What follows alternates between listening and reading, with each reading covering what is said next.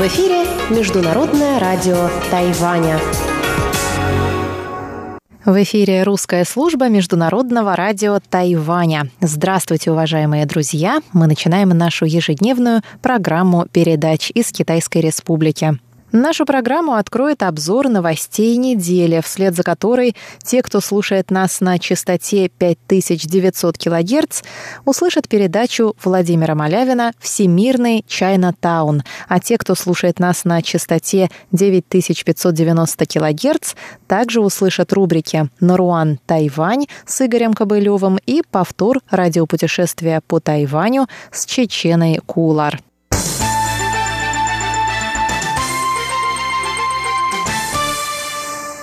Начнем с метеорологических новостей. Несмотря на снижение температуры воздуха на горе Юйшань, первый снег пока не покрыл ее вершину. Центральное метеорологическое бюро сообщает, что это самый долгий период ожидания первого снега на Тайване за последние 11 лет.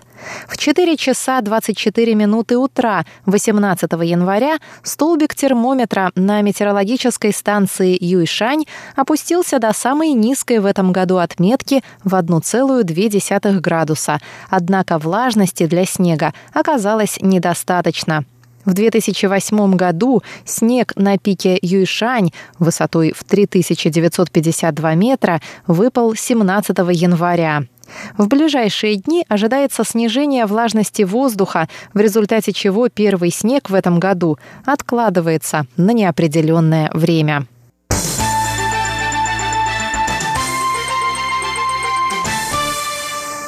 Переходим к новостям политики. Академия общественных наук Китайской Народной Республики опубликовала 7 января «Синюю книгу» по соблюдению законности в киберпространстве. В ней говорится, что 66 из 500 главных компаний мира, включая Apple, Nike и Amazon, не указали на своих сайтах Тайвань как «Тайвань, Китай». Если эти компании в ближайшее время не отметят Тайвань как часть территории Китая, против них предлагается применить санкции. Министерство иностранных дел Китайской Республики выступило с ответным заявлением, в котором осудило попытки бесцеремонного вмешательства Китая в деятельность международного бизнеса с политическими целями. МИД призвал международное сообщество присоединиться к Тайбэю, чтобы противостоять буллингу со стороны Китая. МИД подчеркивает, что подобные действия лишь усугубляют напряженные отношения между сторонами Тайваньского пролива. Пресс-секретарь президентской канцелярии Хуан Чуньянь заявил по этому поводу, что принуждение Тайваня к признанию формулы «одна страна, две системы» и использование политического давления на международный бизнес – это грубое вмешательство во внутренние дела другого государства. Подобные действия не только угрожают стабильности международного сообщества, но и приводят к утрате Китаем доверия и уважения со стороны других стран. Он сказал: «Тайвань поддерживает тесную связь с международным сообществом и твердо держится универсальных ценностей. Попытки изменить название Тайваня в интернете не смогут изменить факта существования этого государства на карте мира. Тайваньский народ не покорится подобному давлению и не пожертвует ни своим стремлением к свободе, ни счастливым будущим новых поколений».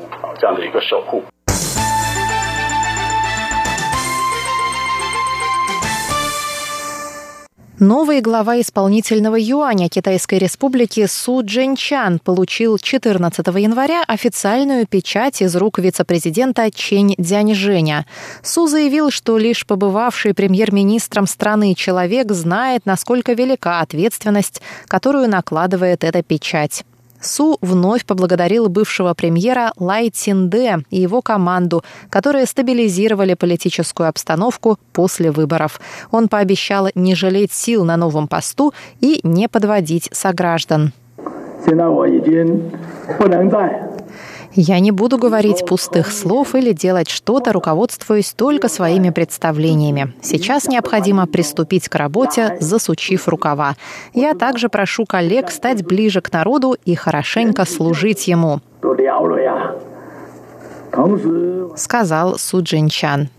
Вице-президент Чэнь Цзяньжэнь поздравил Су Чжэньчана с возвращением на пост премьера. Он сказал, что сейчас для осуществления политики Цай Инвэнь на этом посту нужен человек с большим опытом. Линь Цюань, занимавший пост председателя исполнительного юаня до Лай Циндэ, определил направление реформ. Лай Циндэ подготовил базу для их реализации, а Су Чжэньчану предстоит их реализовать. Новый премьер в первой половине дня посетил Таоюань, где провел инспекцию работ по предотвращению эпидемии африканской чумы свиней. Затем он вернулся в Тайбэй и пообедал в компании подчиненных и коллег в столовой исполнительного юаня.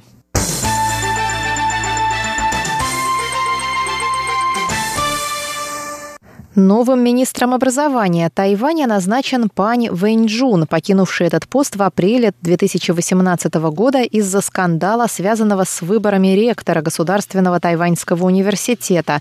О возвращении Паня в Министерство образования стало известно 14 января. Пань Вэньчжун заявил, что рад вернуться на пост министра, а инцидент с ректором главного вуза страны не задел его. Он пообещал продолжить работу над проектами, которыми занимался до своей отставки. Председатель исполнительного юаня Су Чжэньчан считает, что многие из моих проектов и планов все еще реализуются Министерством образования. Времени мало, поэтому ему нужен человек, который осуществит их в полной мере и который в действительности сможет позаботиться о студентах. Я рад принять на себя такую ответственность.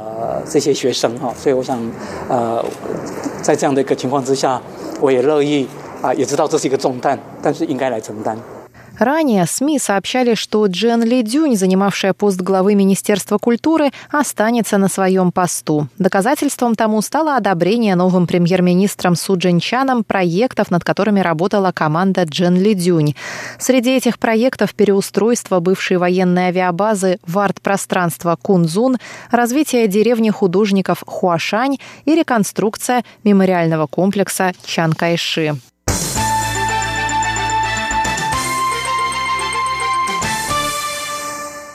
Министерство обороны Китайской Республики пригласило 16 января представителей прессы посетить базу ВВС в Синьчжу и оценить боеготовность истребителей «Мираж». Глава ремонтного подразделения базы Ван Банун рассказал, что самолеты постоянно проходят тщательные проверки. Проверка двигателя совершается перед каждым вылетом. Майор авиации Ли Исю добавил, что самолеты ВВС готовы подняться в воздух для мониторинга своей воздушной территории вне зависимости от времени, погодных условий и праздников. Мы можем отследить действия противника с момента взлета их истребителей. Мы работаем круглый год 24 часа в сутки, включая Новый год по лунному календарю. Нам нужно лишь 6 минут, чтобы подняться в воздух после получения соответствующего приказа.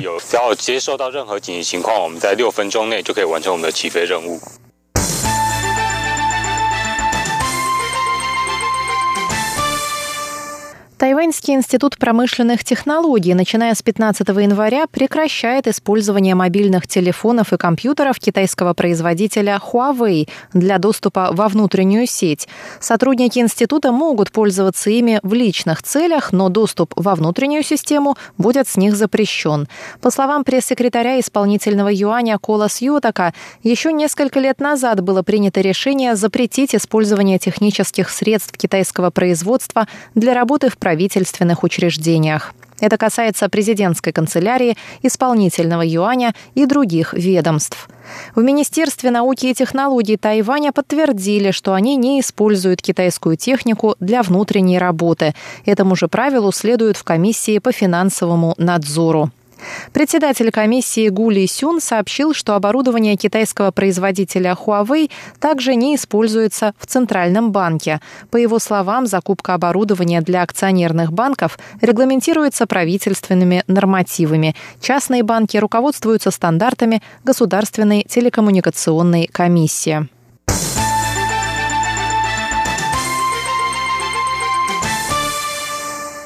Президент Цай Инвэнь выразила глубокую озабоченность проблемой жестокого обращения с детьми и призвала общественность сообщать властям о подобных случаях. Об этом сообщил в четверг пресс-секретарь президентской канцелярии Хуан Чуньянь.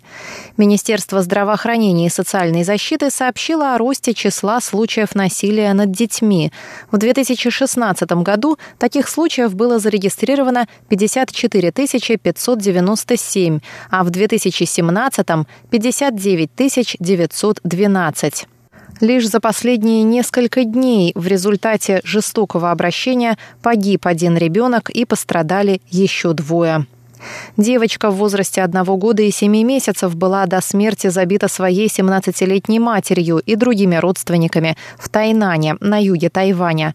В социальных сетях появились также истории о жестоком обращении с детьми в детском саду в Тайджуне и об отце, жителя Нового Тайбэя, который избил своего 12-летнего сына за то, что он принес ему еду без острого соуса. Премьер Су Чжэньчан сказал в тот же день на заседании правительства, что местные власти должны более активно задействовать свои ресурсы и оперативно реагировать на подобные случаи. В то же время он призвал общественность воздерживаться от самоуправства и действовать в соответствии с законом.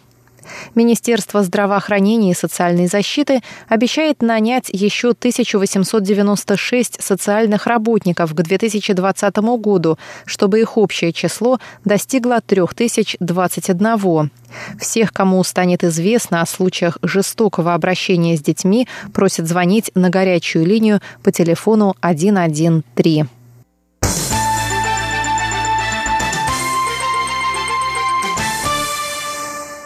Около 75% жителей Тайваня отказываются принимать консенсус 1992 года, согласно которому обе стороны Тайваньского пролива придерживаются принципа одного Китая, по-своему его интерпретируя. Таковы результаты опроса, проведенного Советом по делам материкового Китая.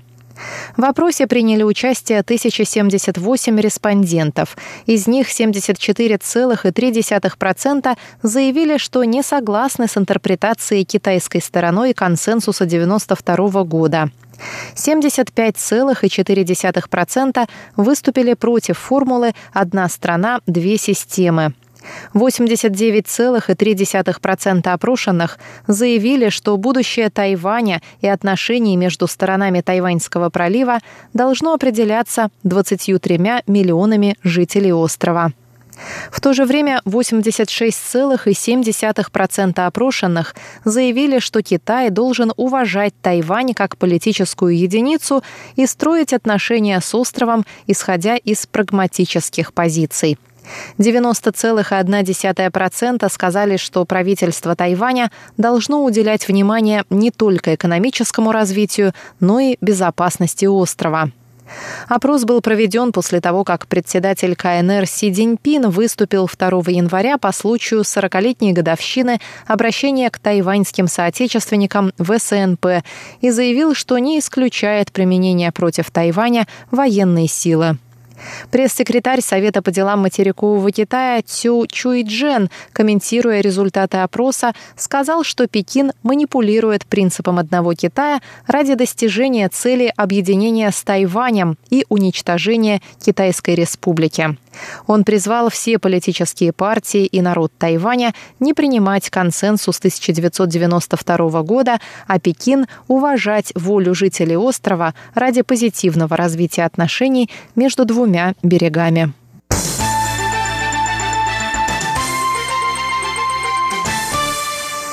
В преддверии Нового года по лунному календарю, который отметят 5 февраля, на Тайвань прибывает все больше туристов. В рамках предотвращения распространения африканской чумы свиней багаж всех прибывающих тщательно досматривается на наличие мясных продуктов, в частности продуктов с содержанием свинины. Кроме рентгена багажа, также проводится предварительный ручной осмотр багажа и ручной клади бригадой офицеров таможенной службы в составе 90 человек. Замглавы Совета по делам сельского хозяйства отметил, что жители Тайваня уже не привозят мясные продукты, и наибольшее число случаев нелегального ввоза свинины приходится на туристов из Китая. Им назначается штраф, который необходимо оплатить в течение 1 месяца. Если штраф не выплачивается, то туристу будет навсегда запрещен повторный въезд на Тайвань. Обзор новостей недели для вас провела Мария Ли.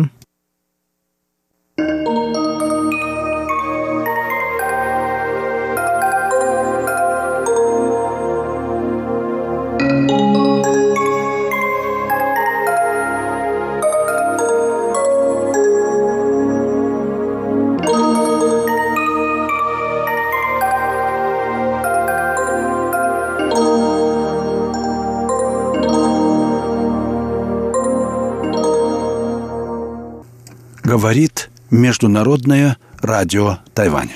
Здравствуйте, дорогие радиослушатели. В эфире передача «Всемирный Чайнатаун». У микрофона Владимир Малявин. Я продолжаю цикл передач, посвященных основам практики личного духовного совершенствования в даосской традиции. Эти передачи основаны на исследованиях и переводах, которые вошли в последнюю книгу моей серии «Новые переводы даосских канонов» в 5 книгах. Это последняя, 5-я книга. Она уже выйдет совсем скоро, может быть, через 1,5-2 месяца, я надеюсь. Я смогу ее предъявить, представить своим читателям.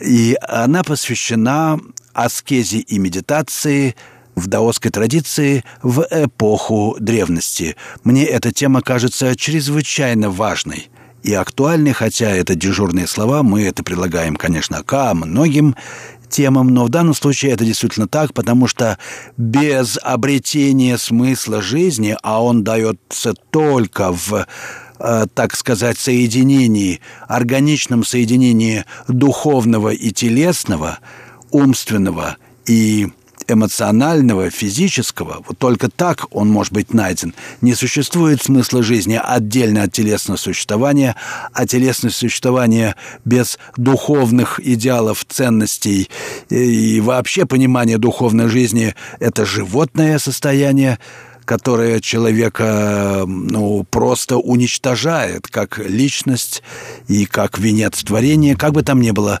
Вот это, я думаю, наиболее насущная, наиболее актуальная проблема современного мира, потому что знать-то мы знаем много, умеем тоже немало, а вот как реально быть и притворять смыслы, завещанные или обретаемые нами самими. Не обязательно кем-то они должны быть нам продиктованы. Они могут быть обретены, выявлены нами самими. Это смысл, прежде всего, умения быть свободным в актуальном существовании. А это дело непростое. Я думаю, что реально учить взрослого человека больше нечему, только вот этому. Как быть свободным в нашей жизни?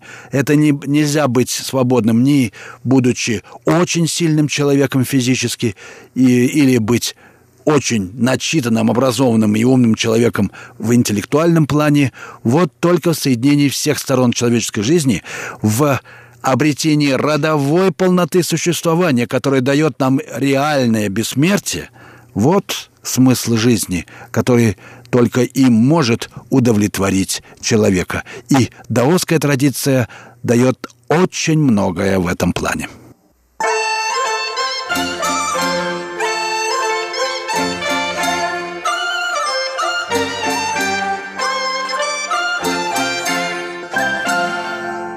Итак, я продолжаю разговор о принципах совершенствования в даосизме. Прошлую передачу я закончил темой природы времени и природы действия, которая соответствует этому реальному времени, в котором мы проживаем наше существование. Я говорил о том, что тут есть принцип совместности, соотнесенности двух начал или двух тенденций, что ли, душевной жизни. Центра бежного, которое творит новые формы жизни, открывает нас миру, и одновременно центра стремительного, которое подтверждает и удостоверяет преемственность в нашей жизни. И между ними не существует какой-то формальной смычки. Они взаимно определяют и взаимно освобождают друг друга. И как раз вот эта совместность и есть то, что Лао-цзы называет термином, выражением «сами определяют себя», «сами управляются» или «сами превращаются» «цзыхуа».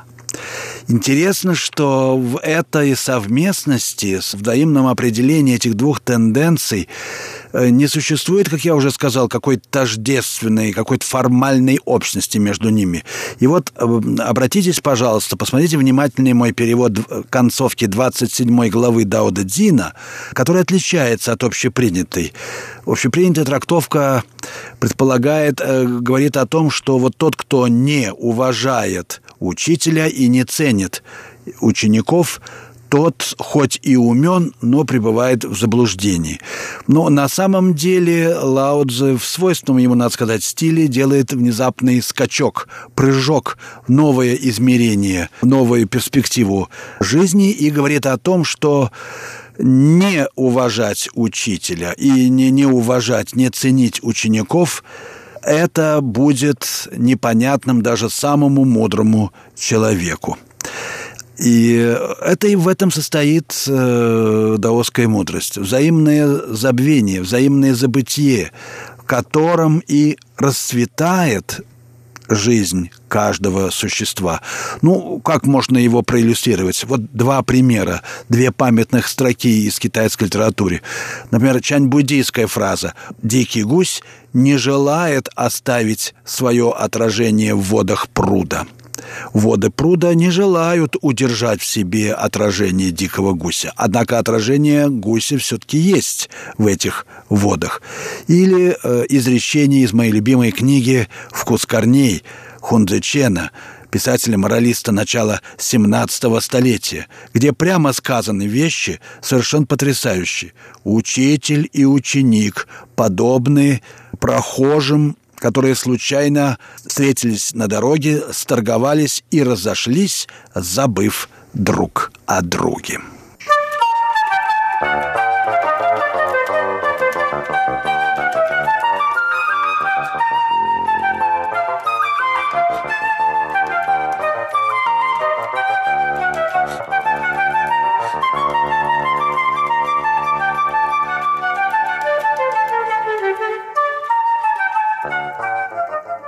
Вы слушаете передачу «Всемирный Чайнатаун» Международного радио Тайваня.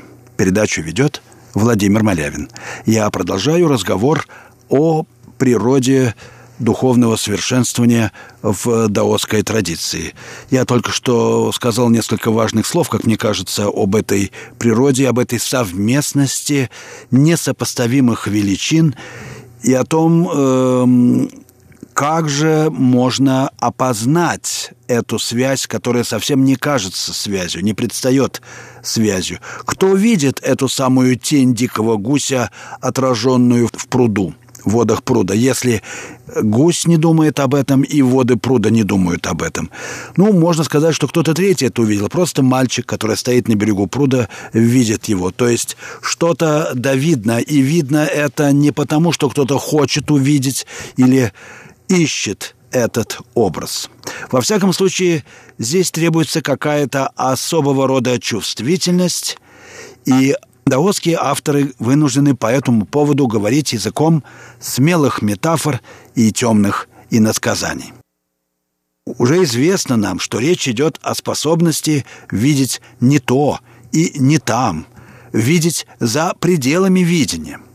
Такое задание требует решимости искать прозрение по ту сторону ума и сознания, потерять все, чтобы все найти, забыть все и быть забытым самому, чтобы быть всем, найти слова, чтобы описать такое состояние, тем более трудно, что речь идет о возвращении к тому, что задано прежде всего данного и существует там, где еще ничего нет». Прямо по русской сказке «Пойди туда, не знаю куда, принеси то, не знаю что». Русские знают осмысленность этого задания. И надо сказать, что в этом мы странным образом сближаемся с китайскими учителями. Лао-цзы сравнивает себя с младенцем, который еще не начал улыбаться. Вот таким надо быть, чтобы проникнуть в это состояние. И замечает, что новорожденного не укусят ядовитые гады. Почему? Потому что младенец не имеет своего «я» и не имеет страха перед миром, поэтому он ведь отсутствует в себе и в мире. Чжуан-цзы уподобляет приобщившегося к пути мудреца иссохшему дереву и мертвому пеплу.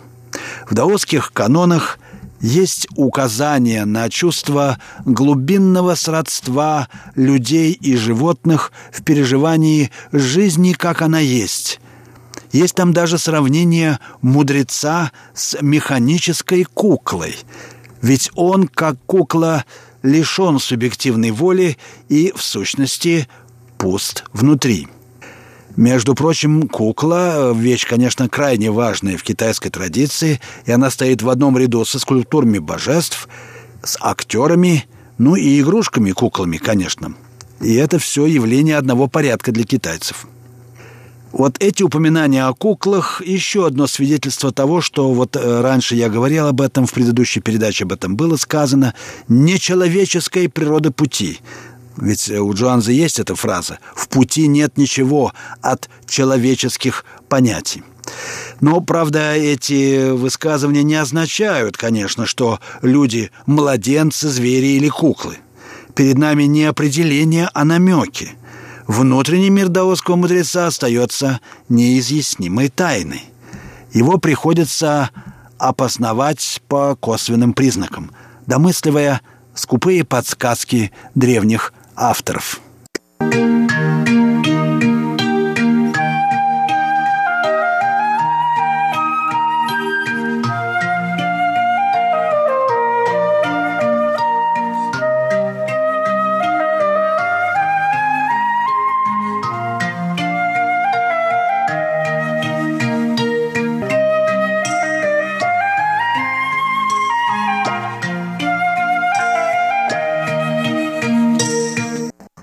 Напоминаю, что вы слушаете Международное радио Тайваня, передачу «Всемирный Чайнатаун». Передачу ведет Владимир Малявин, и я продолжаю свой рассказ о природе личного духовно-соматического совершенствования в даосской традиции. Этой теме я посвятил свою новую книгу. Она скоро выйдет в серии «Новые переводы даосских канонов».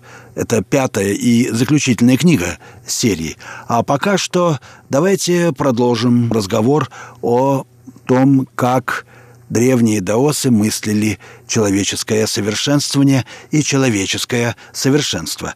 Я хочу обратить внимание на две особенности даосского представления об этом предмете. Во-первых, духовное прозрение в даосизме неотделимо от телесного опыта. Именно живое тело, его интуиция, почти инстинкт, спонтанный и бесконечно сложной самодостаточности жизни является подлинным прообразом пути, и сам путь задан в чистой имманентности жизни. «Путь наполняет тело», гласит древний даосский афоризм. Именно тело выступает своеобразным метазнаком, который утверждает преемственность единого и множественного, внутреннего и внешнего. Не только даосизм, но и вся китайская традиция твердо привержены идеалу органического единения тела и духа до распада жизненной цельности на субъект и объект, сознание и бытие, взаимная уступчивость и обходительность, свойственные ритуальному поведению, в действительности предваряются актом оставления, опустошения, которое, как метко заметил классический комментатор Чжуан-цзы Госян, составляют саму природу выправления себя, то есть нравственного совершенствования. Вот так духовная просветленность, твердая этическая позиция и телесное здоровье, потому что выправивший себя человек по определению здоров, даже если его тело скрючено превращениями, как у некоторых персонажей Чжуан-цзы. Итак, Вот эти компоненты составляют в даосизме неразрывное и даже в своем роде органическое единство. В западной литературе принято говорить в этой связи о биодуховной практике, но, собственно, биология занимает в этом культурном синтезе весьма незначительное место. Жизнь рассматривалась древними китайцами преимущественно в ее аффективном измерении, так что правильнее говорить о духовно-соматической практике.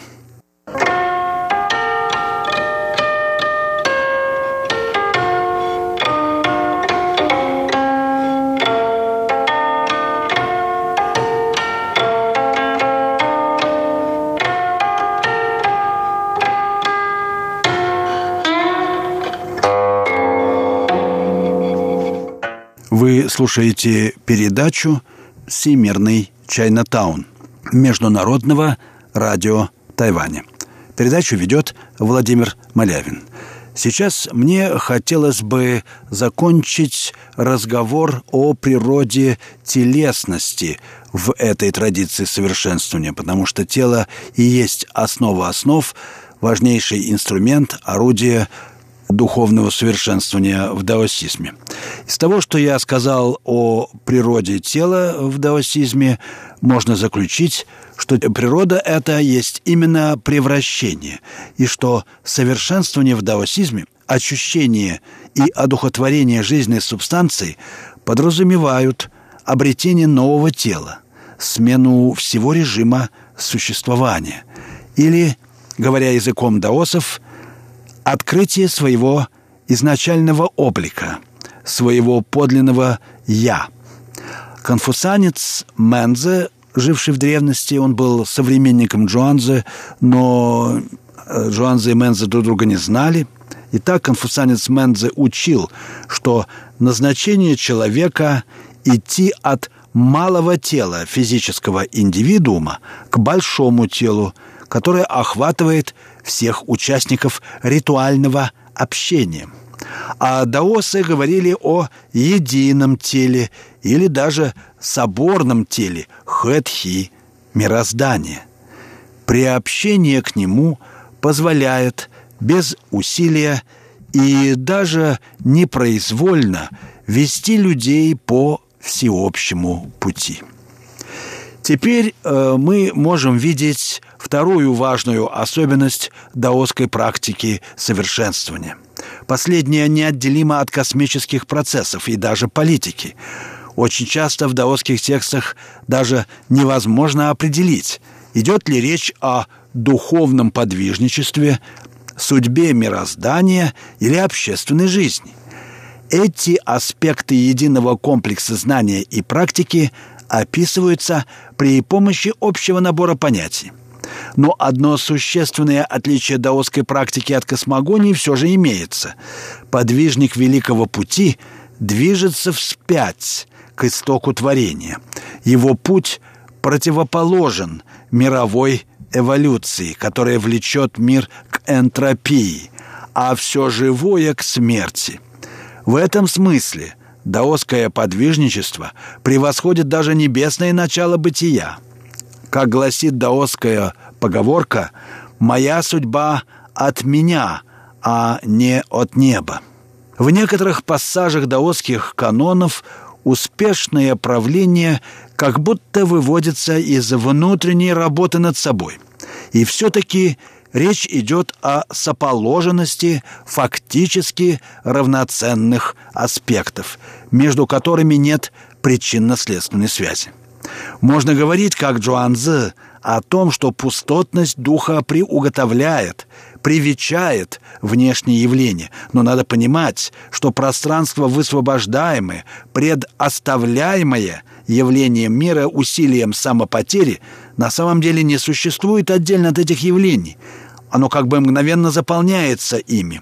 Пустота реализуется посредством вещей, как цветок в китайском саду выписывается его тенью. Вне вещей она не существует.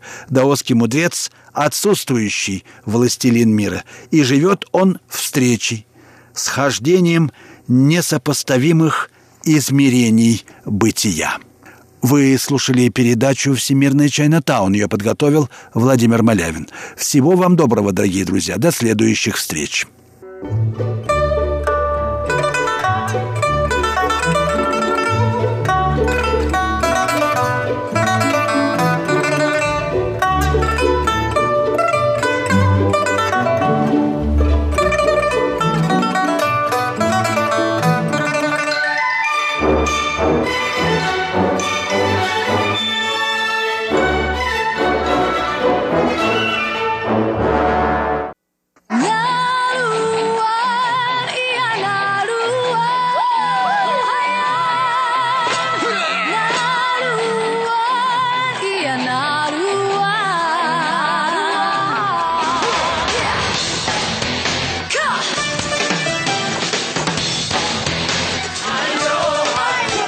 Добрый день, дорогие радиослушатели! В эфире передача «Наруан, Тайвань», и с вами ее ведущий Игорь Кобылёв. В этом выпуске мы продолжим знакомиться с замечательной музыкой народа Атаял. И для начала я хочу предложить вашему вниманию довольно традиционную песню под названием «Вспоминая собрание старейшин». В этой песне исполнитель ностальгирует по старому племенному строю и жизни.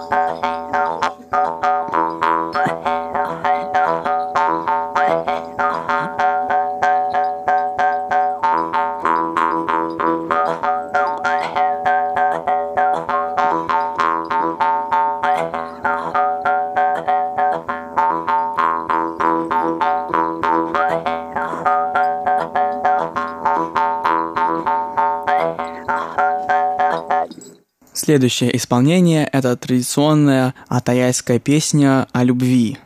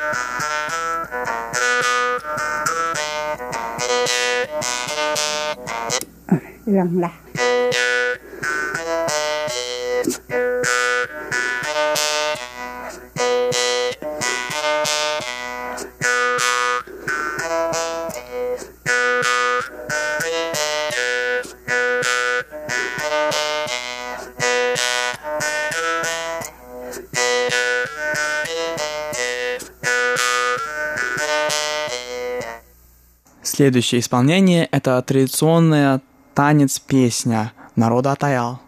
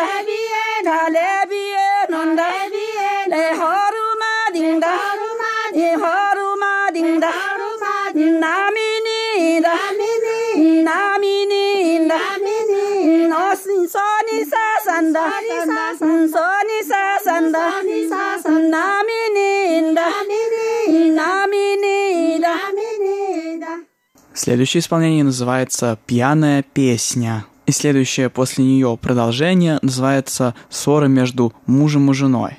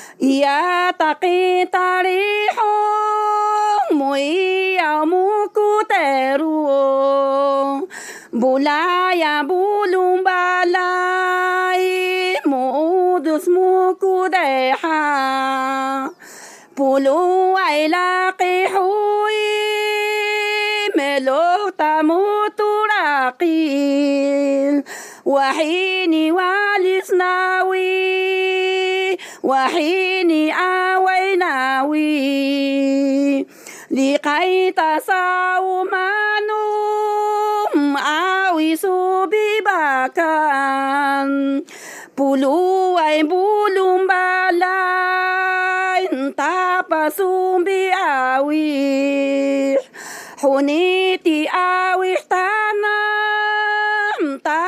Сауихни, балайку сауману, кумиталу кулаки. Следующая песня называется «Песня грусти», исполняемая очень старой женщиной.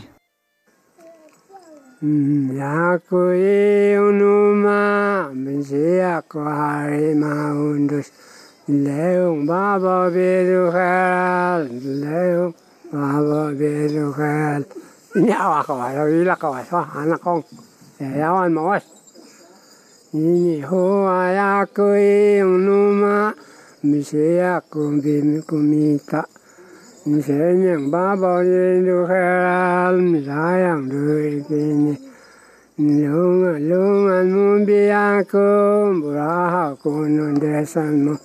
Баба бедухаралм жиакум бимаундус.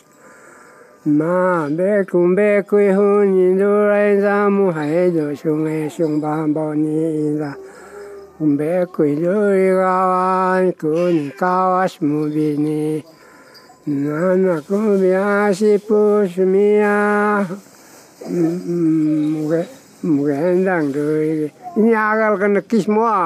Анмахи бабуни муилла, агайни бамагал прова, и нас магал сумага и нягал, ат нук махи муилла, мушатикла, и такай, багандено баянму, а и нягал мчай, омшин найч магал хоа магам иху, нак кабам им хуилчу, ат танук махи.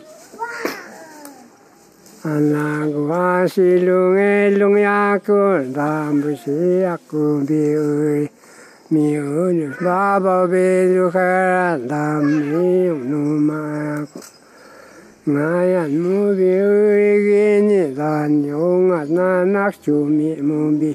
Муси акун миундун, дантлеун баба бедухаран.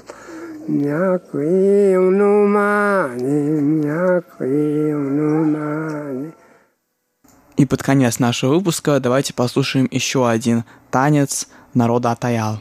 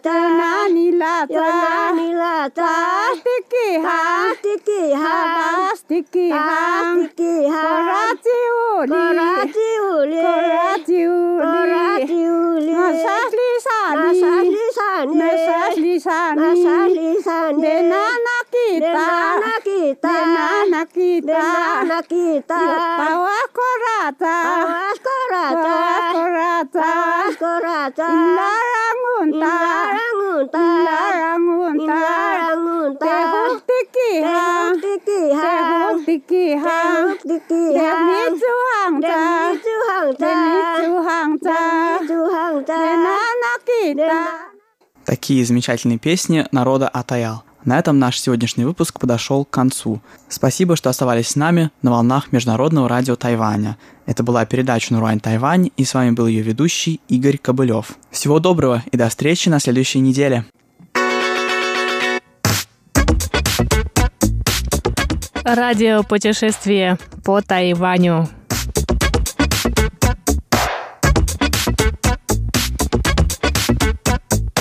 Здравствуйте, дорогие друзья! В сегодняшнем выпуске передачи «Радиопутешествие по Тайваню» я предлагаю вам послушать репортаж с радужной деревушки, который мы сделали со Светланой Ваймер. Света уже уехала из Тайваня, к нашему сожалению, но все же у нас есть возможность послушать ее голос. Оставайтесь с нами.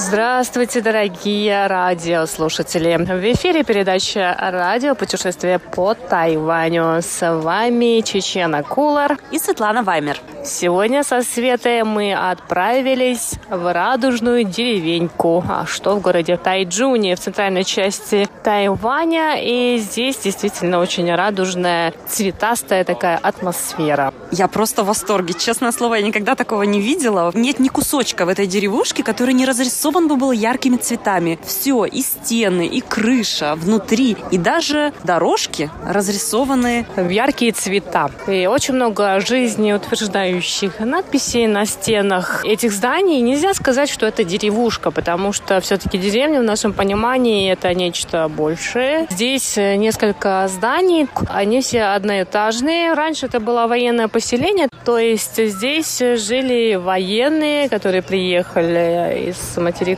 вместе с партией Гоминдан и Чан Кайши. Их обычно селили вот в такие маленькие поселения, чтобы они не контактировали с местными, то есть бэншэн, местными тайваньцами, которые переехали на Тайвань еще в 14, 15, 16, 17 веках, то есть до новейшего времени. То есть, как я поняла по рассказам, мы уже коротко говорили до этого, мне трудно все это представить как новенькое здесь, но, как я поняла, это были такие серые поселения, и жители не контактировали с местными жителями, то есть все было как-то представляется в грустных цветах. Да, это верно, потому что после того, как Чан Кайши и его сторонники, они переселились на Тайване, они установили тут такое военное положение. То есть на самом деле в те времена отношения между пришлыми, то есть вайлай, вайшэнжэн, между пришлыми и бэншэн, это вот коренные тайваньцы. А коренные тайваньцы не в смысле, что это коренные народы Тайваня, не австронезийцы, не полинезийцы, а китайцы, которые переселились на Тайвань еще несколько столетий назад.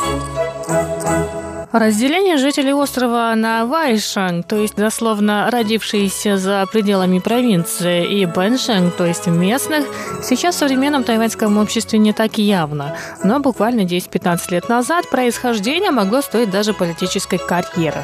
Кандидату в президенты от Гоминдана Маиндю во время предвыборной гонки оппоненты периодически напоминали, что он родился в Гонконге, при том, что он был привезен на остров в возрасте 1 года. Такое разделение связано с одной датой – 1949 год, когда гоминдановцы во главе с Чан Кайши прибыли на остров, на котором на протяжении нескольких столетий жили выходцы из южных провинций Китая, переселившиеся сюда еще во времена династии Мин и Цин. Пришлая власть Гоминдана с самого начала считала остров лишь временным жильем, поэтому старалась не смешиваться с местными. Военные Гоминдана жили в обособленных поселениях, а власть репрессировала местных как могла, запретив им говорить на родном тайваньском диалекте. Но сейчас вопрос о вайшэн и бэншэн не так актуален. Выросло уже не одно поколение новых тайваньцев, которые росли в окружении и тех, и других, и не признают такого социального разделения. Радужная деревушка сейчас объект уличного искусства. Она находится в Тайджуне, недалеко от станции скоростных поездов. Автор этого произведения уличного искусства – ветеран по имени Хуан Юнфу, родившийся в 1924 году в китайской провинции Гуандун. В 1946 году Хуан присоединился к партии Гоминдан и стал бороться против китайских коммунистов. А в 1949 году он вместе с гоминдановцами перебрался на Тайвань. Чан Кайши поселил своих военных в обособленных поселках. Хуан же обосновался в одной из них в Тайджуне. Когда-то этот поселок состоял из 1200 домов. Сейчас же там осталось всего 11. С развитием экономики строительные компании выкупали старые дома в военных поселениях, демонтировали их и строили на их месте новое жилье. Но Хуан Юнфу не стал продавать свой дом и сделал из него это произведение искусства.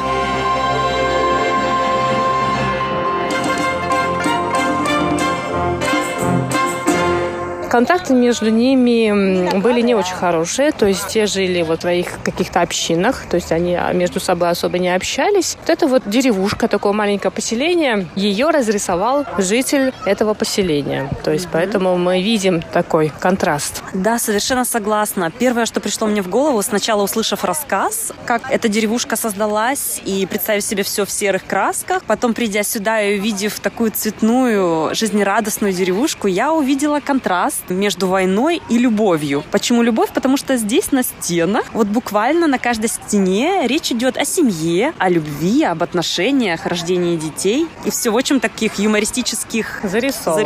Да, и здесь очень много вот таких сюжетов, именно, как уже Света сказала, про семью, про благополучие, про дружбу, гармонию и о том, что нужно пораньше рожать детей. Тут написано «Цао Шэн Куи Ци». Да, дальше мы также можем увидеть надпись «Тяньшань и Той», что значит «вместе навеки». Здесь также мы увидим вот парочки, которые делают фотографии на фоне надписи «Love», что по-английски значит «любовь». И тут нарисовано большое сердце, очень такое милое. А на китайском надписи звучат следующим образом: «Юнде тонсин», то есть «одно сердце навсегда», и «Панин хаухэ», что значит гармония на 100 лет, если буквально переводить. Вдохновением для художника послужила культура коренных народов Тайваня, потому что мы видим этих персонажей, и все они в таких красочных, разноцветных одеждах. На самом деле очень мило, правда, наблюдать, как пары, семейные пары уже или молодые, приехали сюда, как мы предполагаем, именно с этой целью посетить эту деревушку, и фотографируются, покупают что-то в сувенирном магазинчике, который внутри находится.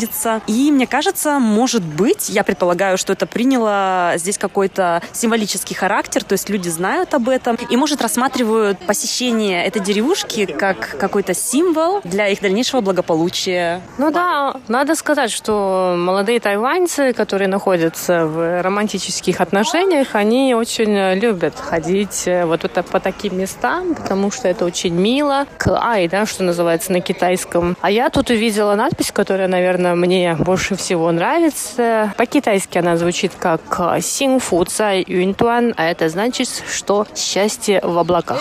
Что ты думаешь по этому поводу? «Счастье в облаках». Немного нужно пофилософствовать. Вот, а над этим сразу два иероглифа «чи-дзу», что значит «знать меру». То есть это немного такие контрастные, наверное, выражения, но почему-то вот они на одной стене. Знаешь, о чем я сейчас подумала? Есть же выражение «на седьмом небе от счастья» или «летать в облаках», когда влюбился. И я это связала, конечно, с этим. Но это с моей точки зрения. То тоже вполне возможно. Вот. И сейчас, наверное, со Светой мы отправимся внутрь. Мы походим между этими зданиями. Тут их несколько.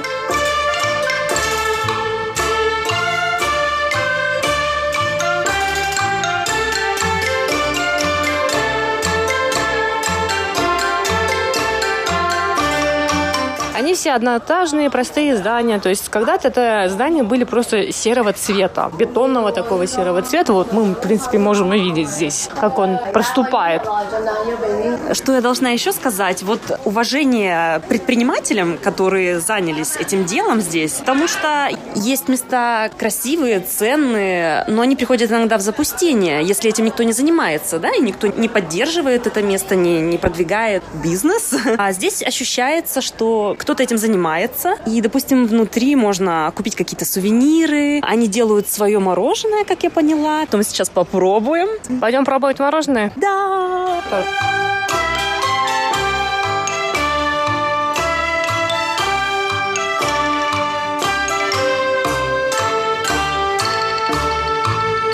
Оно пахнет вкусно, как в детстве, как в России. Света взяла манговые, а у меня со вкусом маракуйи. Как вкусно. Всем обязательно сюда нужно приехать. И на этом я с вами прощаюсь.